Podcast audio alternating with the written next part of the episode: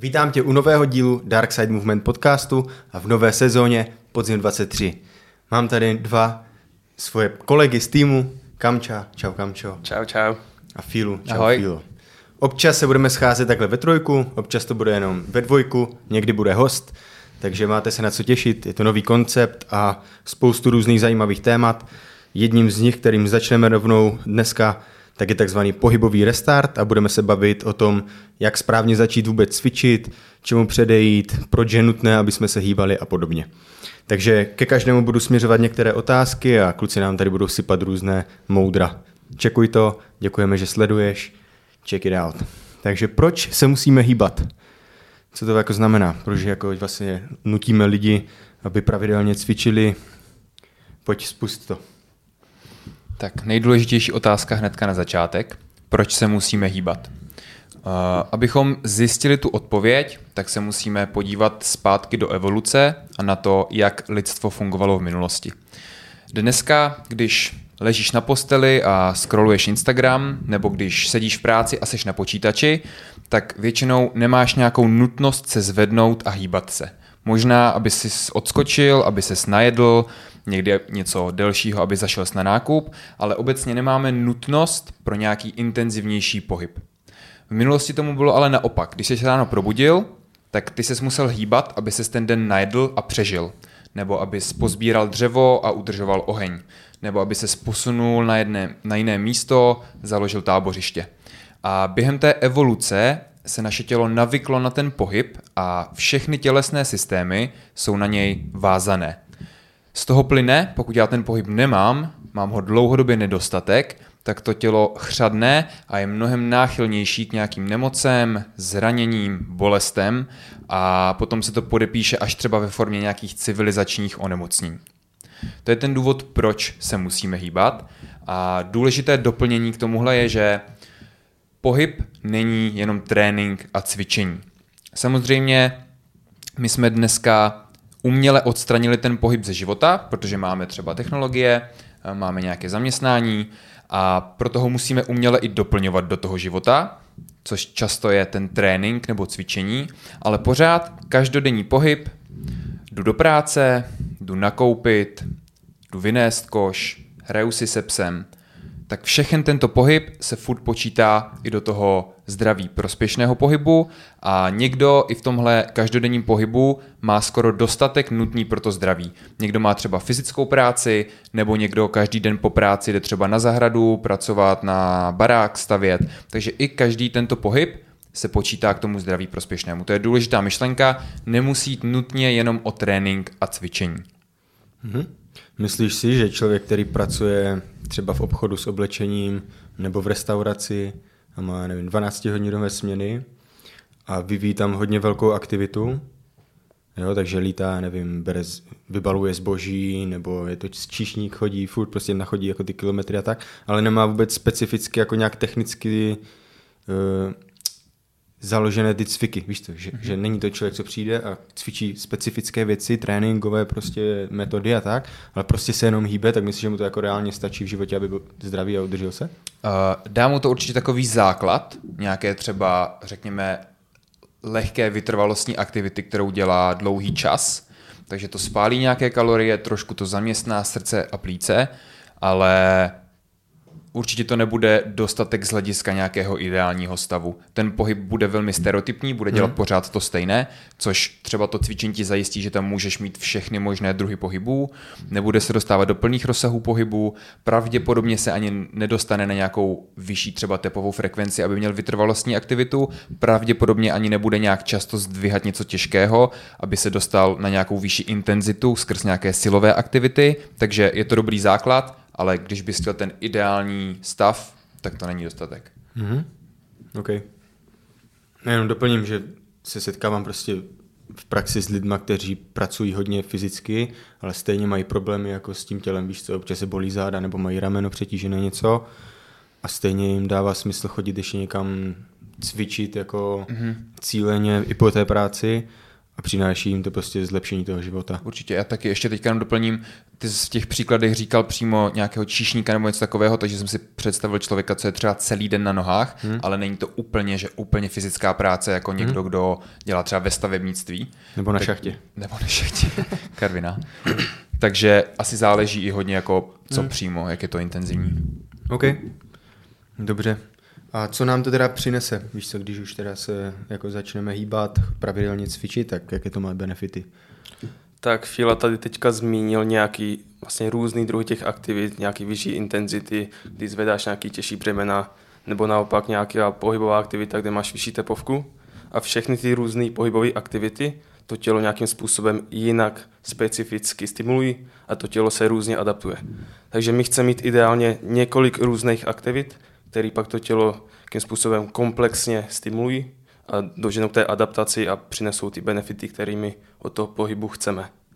Jo, třeba nějaké vytrvalostní aktivity jsou specificky tím, že stimulují hodně oběhový systém, srdce, plíce. Tam pak dochází k nějakým jak strukturálním změnám, že ty, ty jeho srdce nějakým způsobem roste, zvětšují se komory. Na základě toho, že se změní tyhle ty strukturální změny dějí, tak dochází k funkčním změnám. To znamená, když si představím třeba to srdce, ono když je silnější, větší, tak na jeden vztah dokáže vypudit víc krve do toho objevového systému, to znamená víc živin pro ty tkáně, to hmm. znamená efektivnější dodávka živin, to znamená ještě efektivní celkově to zdraví. Protože když mám zdravý tenhle ten aparát, tak pak si snižuju riziko kardio, kardiovaskulárních onemocnění, pomáhám si udržovat krevní tlak ve správných hodnotách. Mm-hmm. Ale když pak vezmu naproti tomu třeba silový trénink. Teď si, teď si říkal, primárně si mluvil o kardiu, jo? Nebo teď jsem primárně mluvil jo, o aktivitách, které jsou specifické tím, že máš vysokou tepovku. To no, každý takže prostě běhat, pozná. Když třeba jde někdo běhat, nebo když srdce u toho. Jasně, angličáky, vole, nevím, skoky, jasně, jasně. chodí na box. ale pak můžeš mít aktivity, kde nemáš to, že by se takhle zadýchal, mm-hmm. ale máš to, že máš velký nárok na to zvednout nebo zapojit co nejvíc svalů ve vysoké intenzitě, zvednout velký odpor. Třepy s činkou, mrtvý tahy, hodně to v posilovně, ale nemusí to být v posilovně, může to být i v běžném životě, třeba na té stavbě, jak jsme se bavili. Ty prostě manipuluješ s nějakým mhm. těžkým odporem, potřebuješ přenést, nebo potřebuješ vynést pračku ze třetího patra nebo do třetího patra, tak potřebuješ mít i tuhle tu aktivitu a mít tělo na to připravený. A právě když se věnuješ tomu silově, víc silově založenému tréninku, tak tam dochází k adaptaci to celkového pohybového aparátu, to znamená svaly, šlachy, kosti. Jo, ty svaly, klasika, jako rosteš, pumpuješ, ale to není všechno. Jsou tam i kosti, které získávají vyšší hustotu minerálů, to zase má velký přenos do stáří. Ve stáří jsou často problémy zlomeniny, ale tím, že ty máš pravidelný silový trénink, tak kdyby do budoucna si tomu přejdeš, abys byl náchylný na ty zlomeniny. Jo, takže víceméně pak to má přenos do nějakého staršího věku, když máš třeba vnoučata a chceš být schopný si s nima hrát. Nebo chceš být soběstačný, nechceš být na někom závislý. A tyhle ty změny strukturální od, u těch svalů, šlahkosti jsou hodně důležitý u toho. Mm-hmm. Takže pokud chceš být aktivní důchodce, tak bys měl trochu posilovat aspoň v průběhu života a připravit se na to období ale zároveň chceš mít i tu vytrvalostní yes. aktivitu, abys měl zdravý srdce, zdravý plíce yes. a neměl se nějaký infarkt. A co dál? Co se běžně ví, ale možná se na to nemyslí při třeba výběru cviků nebo výběru aktivit, je nějaký vliv na fungování mozku, že ti to zlepšuje kognitivní funkce, jako je nějaká rychlost myšlení, koncentrace. A my s tím hodně třeba pracujeme na skupinových lekcích, kde cíleně do rozcviček zařazujeme takové pohybové hry, ve kterých právě cíleně stimulujeme hodně právě mozek a díky tomu my nějak udržujeme ty kognitivní funkce a má to pak přenos do běžného života, když potřebujeme fungovat, každému líp přemýšlet. Takže určitě má to i takovéhle benefity pro mozek. Samozřejmě další benefity, co si každý od toho slibuje od pohybu, tak nějaká regulace tělesné kompozice, to znamená přibrat svaly, ubrat tuk. Může to být pro spoustu lidí hlavní cíl, pro nás třeba si myslím osobně se shodneme na tom, že je to až jako druhořadá věc, my spíš bereme ty benefity zdravotní, ale jakože je, je úplně v pohodě, když to má někdo jako číslo jedna do nějaké míry. Nějak souvisí to s tím taky, že jo? Když budeš mít méně tuků, víc svalových hmoty, tak to tomu zdraví pomůže. Hmm. Otázka je, jestli je primární estetická hmm. jako motivace, ale když to pomůže, proč ne? Yes. Ano, tam ta motivace se může i měnit v průběhu toho, víš co, když jdeš víc do hloubky a už jako pochopíš vlastně o co jde, nebo jako už začneš cvič, pravidelně cvičit, tak i když přijdeš primárně s tím, že chceš třeba zhubnout, tak ty další benefity se ti jako otevřou a pochopíš, že až později, když jako pravidelně makáš. Určitě. A i s tím je vlastně další benefit, že ti to může zlepšit nějaký sebevědomí, kým mentální zdraví. Zároveň ti pohybová aktivita i zlepšuje náladu, to jako zná si každý, že když si jdeš zacvičit, tři dny si ležel, nebo v nemoci, po nemoci pak si chtěl zacvičit, vyplaví se ti hormony, cítí se daleko líp. A když to máš pravidelně, jak se pravidelně cítíš líp. A pomáhá ti to i snižovat stres, úzkosti, tím, že pořád to tělo nějakým způsobem stimuluješ a ono musí reagovat a reaguje tím, že nejen, že tě dostane do nějakého toho výkonu, ale pak tě chce i sklidnit. Když to nebudeš stimulovat, tak to tělo nebude mít takový důvody s tím ti takhle hýbat. Mm-hmm. S tím stresem a úzkostí a náladou.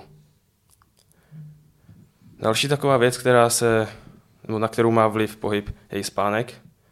A přirozeně asi, třeba já to hodně cítím na sobě, když začnu víc cvičit, tak potřebuji víc spát. Mm-hmm.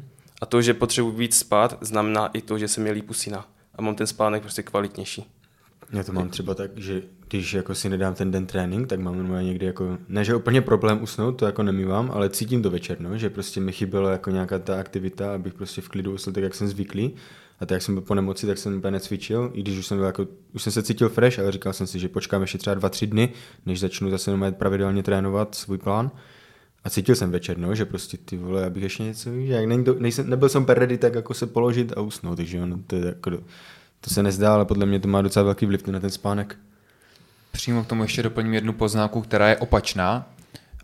Když mám nějakou aktivitu, která je fakt hodně náročná a kde jdu jako k limitům, typicky je to třeba fotbalový zápas, kde prostě fakt jedu 90 minut úplně bomby a je to někdy víc odpoledne, mm-hmm. tak mám opačný problém, že když už jen to jako přestimuluje, tak se mi blbě usíná a dělá mi problém vypnout tu hlavu. Ale rozhodně jako, že tohle jsou výjimky, asi když jedete něco intenzivnějšího, dlouhodobě no, taky cítím určitě a hlavně to, to, je, kdy trénuješ přes ten den, že jo. Já si třeba pamatuju, jak jsme měli box každý, každé pondělí večer v 8 a měl jsem to taky tak, no. Ale jako zvykl jsem si na to potom, že už mi nedělalo problém, nebo jak jsem chodil na basket taky pravidelně v úterý, tak to je taky, že kardio jak prase, prosím se chodili, já nevím, o půl osmé večer hmm. až do devíti a pak jsem přišel domů, měl jsem se tebe ještě najíst a tak, ale jako trvalo mi dlouho, no, než jsem si jako sklidnil, takže to je to, co říkáš ty, ale to je podle mě trošku jiný problém, to je s tím, že chodíš nebo že ten trénink, tu tréninkovou jednotku máš hodně pozdě a ten metabolismus se prostě nastartuje to tělo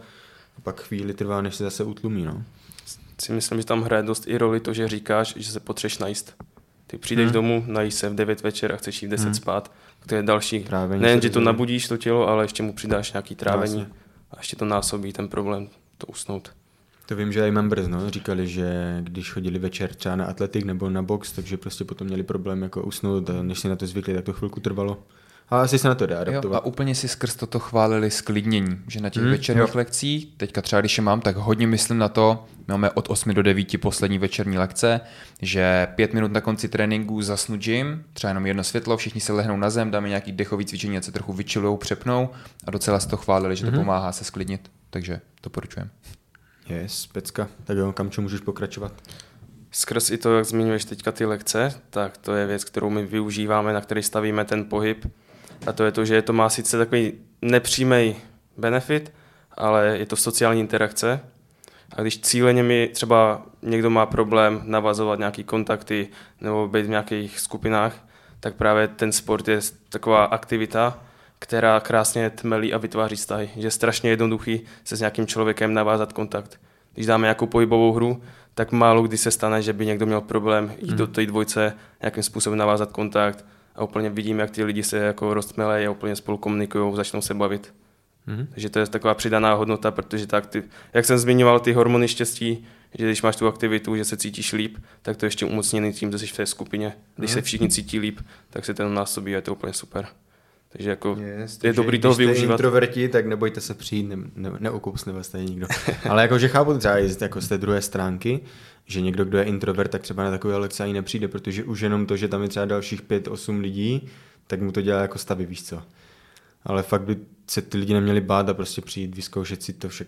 Jako chápu, že někomu to nemusí vyhovovat, ale měli bychom se challengeovat tady v tady Při- těch sociálních věcech. Přímo v pátek jsem měl teďka holčinu na lekci a úplně jsem si nebyl jistý, jako jestli jí to baví nebo tak, tak jsem se jí ptal a ona říkala, že to je jako normální, že je to jenom tím, že je mezi lidma. Hmm. Ale prostě přišla si zacvičit, nějakým způsobem postupně se uvolnila, bavila se, ale říkala, že jako ať se tomu nedivím, že jenom je prostě jen tak příjemný Hmm. být mezi lidma, když ví, že prostě na ně někdo kouká. Yes. Ale přitom ty pohybové hry zadávala úplně jako super, s náma šla do toho. Takže to pecka. Takže to je víceméně nějaký to shrnutí, ale hlavní ta myšlenka toho obecného pohybu je to zdraví. Mhm. Ty všechny ostatní benefity toho, že budeme nasekaný, neflexíme se, je super, ale to zdraví je prostě největší benefit, který já osobně si myslím, že by se měli cílit, až ty vzhledové věci jsou jako druhá stránka. No jasně, na tom se asi shodneme všichni. A i vy. tak jdeme dál. No, tak dobře, takže už víme, že je důležité, respektive nezbytné pravidelně se hýbat a mít jako aktivní život. A taky víme, proč je to důležité. Tak teď už by to chtělo jako nějak nastínit ideální postup z naší perspektivy a jak by měl teda proběhnout ten pohybový restart. Jo? Při, mm, představte si člověka, který fakt jako je nepolíbený třeba a chce začít, tak co byste mu doporučovali jako od nuly začít? Jak od nuly začít? Tak já začnu tím, že zkusím popsat nějaký ideální stav, co všechno chceš časem zařadit do toho života a dlouhodobě na to nezapomínat. A Kamča mi to pak trochu rozbije nějakým praktickým pohledem, jak dát úplný ten začátek. OK. A No a klidně řekni potom, a jestli ty sám to, co teď řekneš, tak do jaké míry to třeba jako mm-hmm. provádíš, víš co? Můžeme to říct všichni. jo, je klidně, zajímavé. klidně. Takže jaké všechny pohyby chceme mít v životě? Vychází to z rozdělení pohybových schopností. Máme nějakou vytrvalost, sílu, rychlost, koordinaci, doplnit tam můžeme mobilitu a flexibilitu. Základ pro zdraví, jak zmiňoval Kamča, především pro ten kardiorespirační systém, srdce, plíce, cévy, to, co souvisí s civilizačními onemocněními, tak je ta vytrvalost. Vytrvalost bude cokoliv, kde se zadýcháš, zvýší se ti tep, začne ti tloust srdce, většinou se spotíš trošku a děláš to po delší dobu. To znamená něco, co bude trvat minimálně desítky minut a budeš tam v tomto stavu, se dá považovat za vytrvalostní aktivitu. Takové oboru, obecné doporučení, které má Světová zdravotnická organizace, je, že chceš naakumulovat aspoň 150 minut aktivity o střední intenzitě za týden, což bude nějaká ta vytrvalostní aktivita, kde se, kde se už trošku víc zadýcháš. Je to fakt úplně jenom orientační. Důležitý je něco takového vůbec mít. Pro někoho, kdo bude hodně mimo kondici, to bude třeba už jenom nějaká svižná procházka v terénu. Pro někoho, kdo aspoň nějakou základní kondici má, tak to bude třeba jízda na kole, běh, nějaká práce na zahradě, sporty, tyto věci. Pro úplného začátečníka je ideál tam dostat nějakou takzvanou tu aerobní aktivitu, to znamená něco, co není extrémně náročné, někde, kde se dostaneš do tohohle stavu, ale ještě bys třeba byl schopný mluvit, to znamená třeba nějaký lehký výběh a udržíš to po delší dobu. Vytrvalost. Potom tady máme sílu a rychlost. Ta je na rozdíl od té vytrvalosti typická tím, že tam je vyšší intenzita. To znamená, u vytrvalosti máme vysoký objem a nízkou intenzitu, mám nějakou aktivitu, kterou jsem schopný provádět opakovaně a pořád se mi to daří. Když jdu běhat, udělám stovky, tisíce kroků. Když šlapu na kole, jede to furt dokola a já to furt zvládám. To znamená, je toho vysoký objem. U té rychlosti a síly, tam si můžu představit, když bych chtěl zdvihnout nějaký těžký předmět, tak já ho zdvihnu jednou, dvakrát, třikrát, nevím, pětkrát, desetkrát a už to dál nejde. To znamená, je tam nějaký omezený počet opakování, řekněme, po které jsem to schopný zopakovat, udělat znovu. U té rychlosti je to podobně. Já když bych se třeba rychle rozběhl uh, za třeba šalinou nebo za míčem, tak tu maximální velkou rychlost udržím jenom chvíli, pak začnu zpomalovat. Když bych chtěl vyskočit vysoko, vyskočím opakovaně vysoko jenom několikrát, zase jednou, dvakrát, třikrát, pětkrát, pak se mi ta výška začne snižovat. Všechny tyhle aktivity jsou teda typické tím, že tam je vysoká intenzita a nízký objem. To lidi mývají, řekl bych, dost málo v tom životě. Tu vytrvalost třeba tam někdo ještě zahrne, ale tady ty vyšší intenzity tam úplně nejsou. A pro dnešní účely začátečníků bych tady řekl, že do toho nechcete úplně nalítnout po hlavě a začít dělat nějaké šílenosti, zvedat šílené váhy nebo začít hrát třeba nějaký náročný sport, na který vůbec nejste zvyklí. A ideální věcí, která je taková kontrolovaná, je odporový trénink, silový trénink. Jít do posilovny, začít se učit základní pohybové vzory, tah, tlak, dřep, kyčelní ohyb, nějaké nošení břemen, třeba zapracovat na středu těla, postupně pomale přidávat váhu, kdy to máte pěkně pod kontrolou, víte přesně třeba, co jste zvládli minulý týden, můžete na to stavět, zlepšovat se a bude to mít benefity, hodně jak Kamča říkal, na ten pohybový systém. Svaly, vazy, šlachy, kosti. To byla rychlost a síla. Vytrvalost, rychlost a síla, tam byl trošku kontrast. A teď ještě dvě věci. A to je koordinace a mobilita a flexibilita.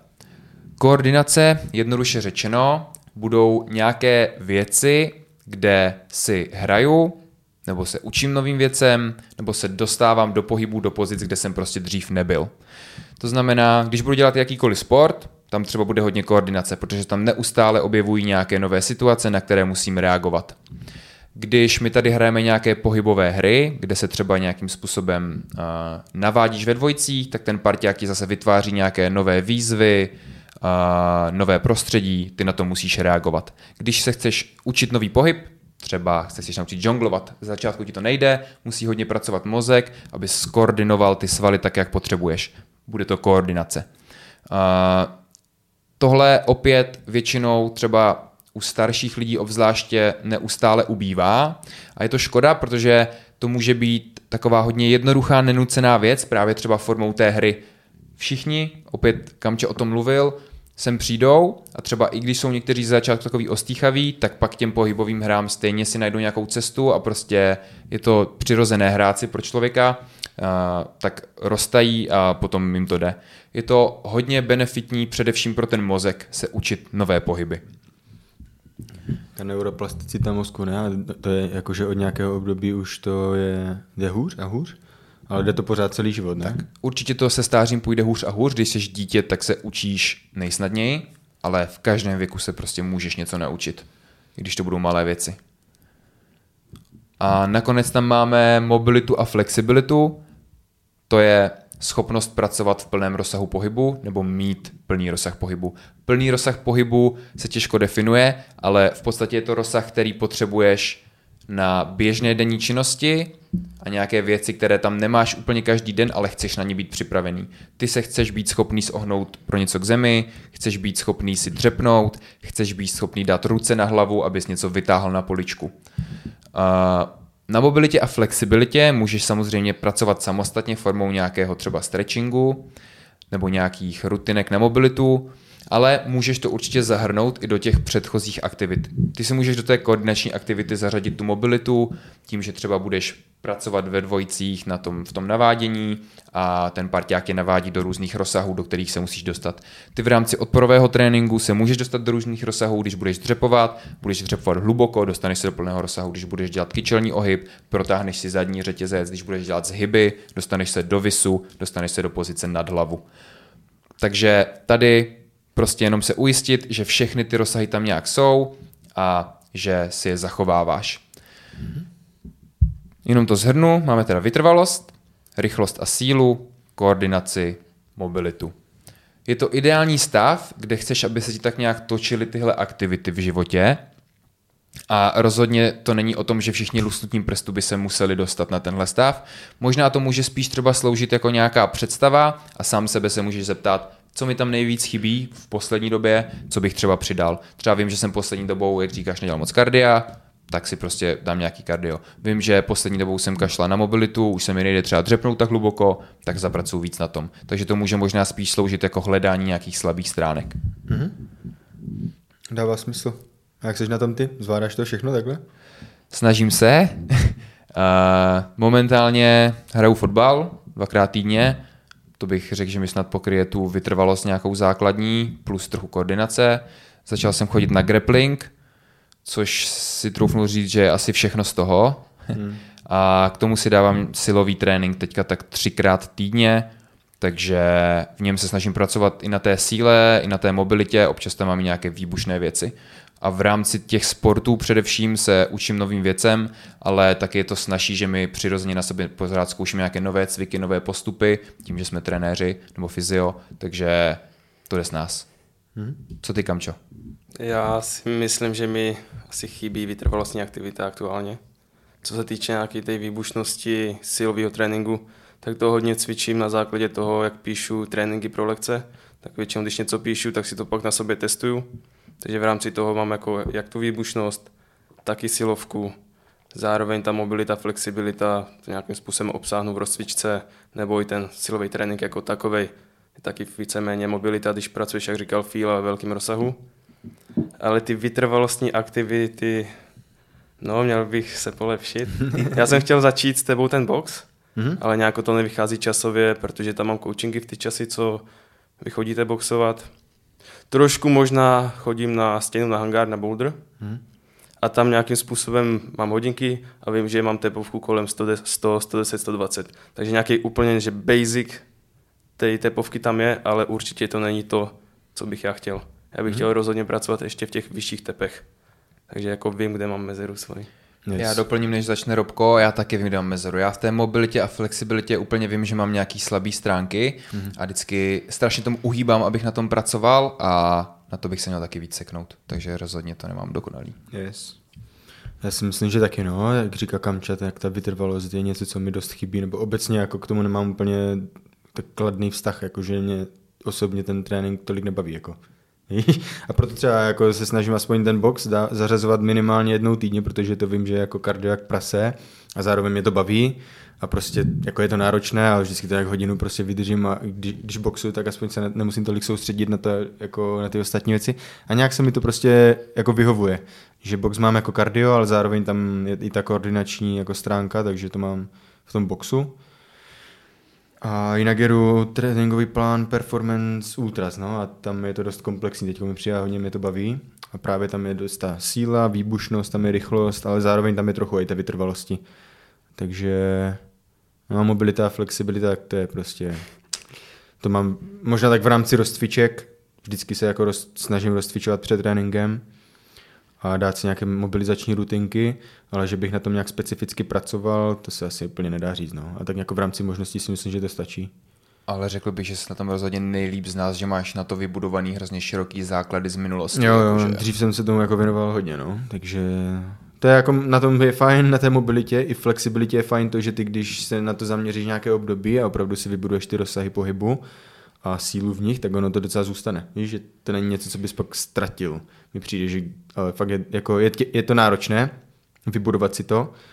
Je to dost intenzivní ty tréninky, když chceš budovat rozsah pohybu, ale on se ti třeba trochu ztratí, ale už to není jak, jako, že bys byl úplně zatuhlej, že to prostě stačí ti to, vydrží ti, to, vydrží ti z toho to, co ti vyloženě stačí k životu.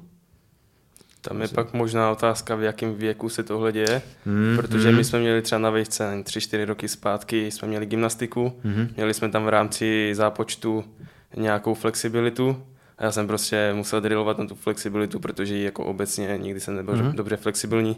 Jako posunul jsem to nějakým způsobem, jako docela i výrazně a pak jsem prostě přestal mm. a mhm. všechno pryč během mm. několika týdnů.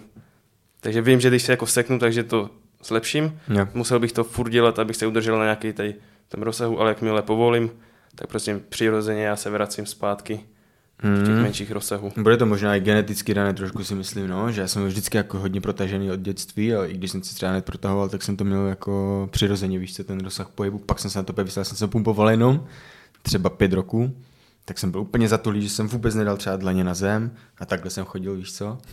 A pak jsem to jako protáhl a jako šlo to a od té doby už v klidu. Ale určitě to bude jako různé, no? že někdo to může mít jak, jak ty, víš co, že přirozeně jsi zatuhlý a musíš to jako vyhrotit, aby se posunul a někdo to může mít přirozeně. No. Dobré, nějak jsme se zasekli na mobilitě, jdeme dál. Kde a jak začít teda, Kamčo? Když to Já se vrátím k tomu, jak jsi mluvil o tom, že bude nějaký úplně nepolíbený začátečník, Hmm. který s pohybem nemá nic společného, neví, co to je, jediný, co zná, je set, chůze do ledničky a chůze do postele. tak tam si myslím, že největší, úplně největší benefit udělá nějaký jenom cílený vkrádání pohybu do každodenního života. Jenom, aby se nastřádal větší objem toho pohybu. To může znamenat, přijedeš do práce autem, tak nezaparkuješ hnedka před kanceláří, ale zaparkuješ si v ulici dřív. Když jdeš na nákup, tak použij schody, nepoužiješ výtah. Cíleně si vezmeš tašku, neve- nevezmeš si batoh, protože to budeš muset držet v úchopu, celé tělo spevnit. A tímhle způsobem ty si můžeš jako přidávat ten pohyb a udělá ti to největší benefity, než kdybys šel jenom nevím, dvakrát týdně na hodinu něco. Takže to si myslím, že je úplně základ. Co je možná dobrá věc, tak třeba si nastavit, že každou hodinu si uděláš pětiminutovou rutinu. Jestli si to fakt sekneš, dáš si třeba připomínku, každou, každou hodinu pět minut něco. Plus přiradíš tyhle ty věci a udělá ti to si myslím nejvíc. Hodně je důležitá ta chůze, no. Ta si myslím, že víceméně funguje na té úplně základní vytrvalosti, kterou ti zlepší a ta má hodně benefity právě na to zdraví srdce, plíce a to dělá hodně. Ale když už pak teda přijdem k tomu, že chci přidat i ty další druhy aktivit, o kterých chvíle mluvil, silový trénink, výbušnost, rychlost, koordinace nebo ta mobilita, tak tam si myslím, že je důležitý vybrat si jednu, maximálně dvě věci, na které se zaměříš a uděláš si z nich návyk. Pravidelně se na to sekneš, buduješ si ten návyk a až když víš, že už to je pro tebe hračka, že se tam těšíš, že prostě už ti to nebere energii, ale naopak ti tu energii dává, tak teprve potom si ready přidat další aktivitu. A zase, buduješ si návyk a až si ten návyk vytvoříš, můžeš jít dál. Jakmile by se stalo, že si tam teda řekneš, OK, tak já udělám 150 minut vytrvalostní aktivity za týden, třikrát půjdu na silový trénink, dvakrát tam chci mít nějakou rychlost, takže si dám fotbal a ještě budu dělat nějaké koordinační věci, tak za prvé nebudeš vědět, kdy, jak, jak, jak začít, nedokážeš si ty tréninky ani připravit a prostě nevydržíš u toho, protože upustíš od jednoho, od druhého, třetího, nebude dělat za chvíli nic. Takže naopak, i když jsme si řekli, co všechno by bylo ideál dělat, tak pořád chceš začít s tím, co zvládneš si zařadit do rutiny. A u toho je dobrý myslet na to, že chceš začít u něčeho, co ti je blízký, co tě baví. Když jsi jako malý hrával hokej, tak bude třeba ideál najít si nějakou městskou ligu a začít chodit na hokej. Nebo máš rád tury, procházky, tak začneš prostě třeba jednou za 14 dní si dáš nějaký výlet na nějaký hory a do toho budeš pravidelně chodit nějaký procházky někde na okolí. To je důležitý. A to vlastně už o tom i mluvíme, nějaký jako postupný přidávání nejenom těch druhů aktivit, ale i objemu a intenzitě té samotné aktivity. To znamená, když půjdu běhat, nepůjdu hnedka běhat půlmaraton, ale vyberu si nějaký kratší úsek, budu vnímat, jak na to reaguju, jestli mě to druhý den rozbije, nebo jestli jsem v pohodě a postupně přidávám tu intenzitu. Protože zase, když to přepálím, tak vydržím týden, dva, ale pak mě to úplně vyždíme a zase od toho upustím. Takže takový všeobecný základ je to začít střídně, ale udržitelně a postupně až nabalovat dál. Mhm. OK. Možná ještě bych mohl doplnit, že dobrá věc dát si třeba nějakého parťáka, nebo jak jsme se bavili o té komunitě. Když se dostaneš do nějaké komunity, tak je to přirozeně, nechci říct, že nutí, ale víceméně tě to nutí jak kdyby nepřestat. Začneš se těšit i na ty lidi, nejenom na tu aktivitu a to je Tak daleko jednodušší, než být vázaný jenom na tu aktivitu. Pecka. Amen. Takže jaké, čo, jak, ne, pam, pam, pam, jaké nejčastější chyby dělají začátečníci kluci? Hm? Uh, tak Kdo se toho ujme? Já začnu. My jsme o těch chybách už částečně mluvili během tady těch předchozích informací, protože tam jsme vlastně říkali, co je podle nás přiměřeně správný, takže teď už to tak nějak doplníme. Největší chyba začátečníků je nezačít. To znamená, ať to bude cokoliv, kdyby to mělo být to, že vyjdete prostě jedno patro za den, tak I to je začátek, i to se počítá. Důležité je hlavně začít, něco si najít a začít dělat.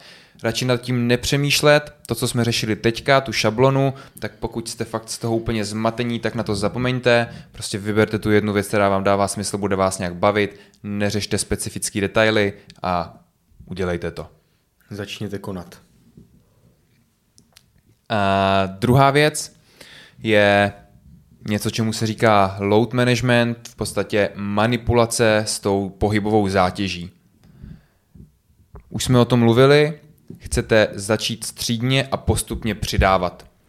Jde o to, že v rámci té pohybové aktivity nechcete dělat velký skoky změn zároveň. Nechcete zároveň naraz přidat najednou k dvou tréninkům týdně, další dva tréninky týdně stejně intenzivní. Nechcete najednou z toho, že běháte třikrát týdně 5 kilometrů, začít z týdne na týden běhat třikrát týdně 10 kilometrů a ještě větší rychlostí. Musíte myslet na to, že to tělo se nějak postupně adaptuje a vy pomale přidáváte krůček po krůčku, ať už v tom objemu, v tom množství té aktivity, nebo v té intenzitě, v té náročnosti aktivity.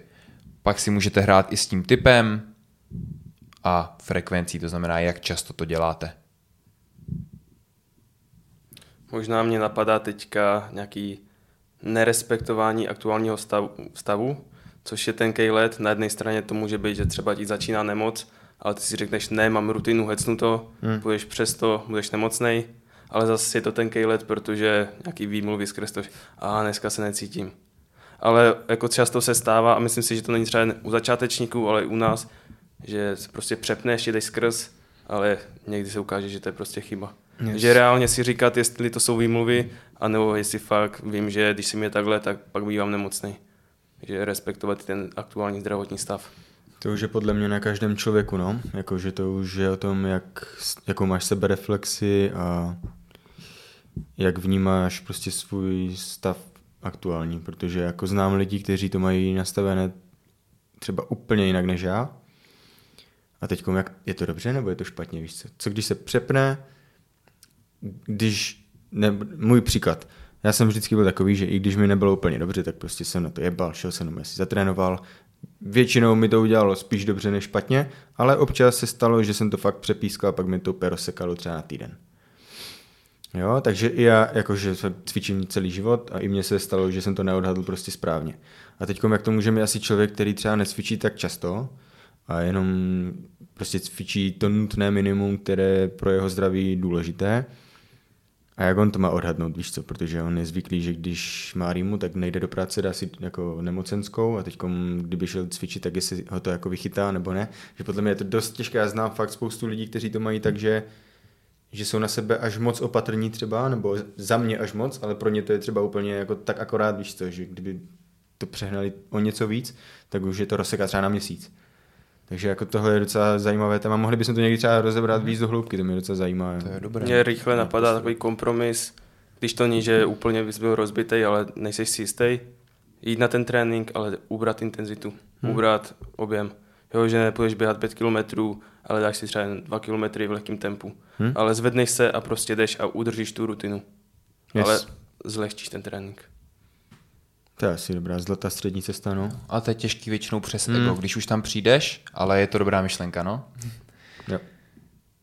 Já teď, když mluvím, tak rovnou doplním těm chybám začátečníků. Uh, nemusí to být nutně chyba, ale začít úplně sám většinou není moc vhodný. Mm-hmm. Ať už skrz to, že třeba najdeš trenéra nebo někoho, kdo ti přímo pomůže s tím pohybem a zajímá se o to, anebo to, že si najdeš parťáka, který v tom bude s tebou že tu aktivitu začneš dělat jakoby na vlastní pěst, ale s někým jiným, tak to strašně moc pomůže na ten začátek. A určitě ve většině případů to bude vhodná možnost. Mm-hmm. Yes. Nevhodná rozcvička. Tady má další poznámku k tomu těm nejčastějším chybám, tak je samozřejmě nevhodná rozcvička, můžu to říct já. A to je jako různě, no. Někdo může přijít a rozcvičovat si třeba jako půl hodiny, než vůbec začne něco dělat, což když to bere jako rozcvičku, není úplně jako vhodné, ale zároveň naopak někdo se nerozcvičuje třeba vůbec a hned vlítne do toho tréninku specifického, ať už silového nebo vytrvalostního a taky to není úplně košer. Takže nastavit si i tu rozcvičku nějak tak, aby to bylo jako optimální pro ten daný trénink, pro tu danou tréninkovou jednotku. Nepřehánět to, protože stačí se rozkroužit, prostě aktivovat to tělo a už může začít pracovat a nebát se toho, že by se u toho zranil, když, ne, když se nerozcvičíš třeba hodinu v kuse. A naopak zase není úplně asi vhodné, když začínáš, tak prostě přijít a hned začít bomby. Jo, u pokročilejších cvičenců si myslím, že už třeba i tohle dává význam, že ten člověk, když je ready a opravdu jako má, už zná to svoje tělo, zná svoje limity, tak ta rozcvička nemusí být úplně nutná, to je můj osobní názor. Souhlas. Ale u začínajících cvičenců rozhodně doporučujeme nějakým způsobem se rozcvičit, tak aby byl ready na ten trénink. Pokud se bavíme takhle u těch začátečníků, tak jak jsme říkali, tak ta rozcvička je skvělá možnost, jak zařadit do té pohybové tvé aktivity i nějakou tu mobilitu. Že třeba cíleně pro to, co jdeš dělat, to nemusí být úplně nutný, ale ty si už vyhradíš ten čas na tu pohybovou specifickou aktivitu, tak si ji můžeš cíleně využít na to, že si rozhýbeš to zápěstí, rozhýbeš ty ramena, i když se budeš primárně zabývat těma nohama. Krásně yes. třeba my na těch lekcích dáváme ty pohybové koordinační hry, které zase, když jdeš dělat tlaky nad hlavu, nepotřebuješ, ale my tam chceme dostávat do těch lidí i tu koordinaci.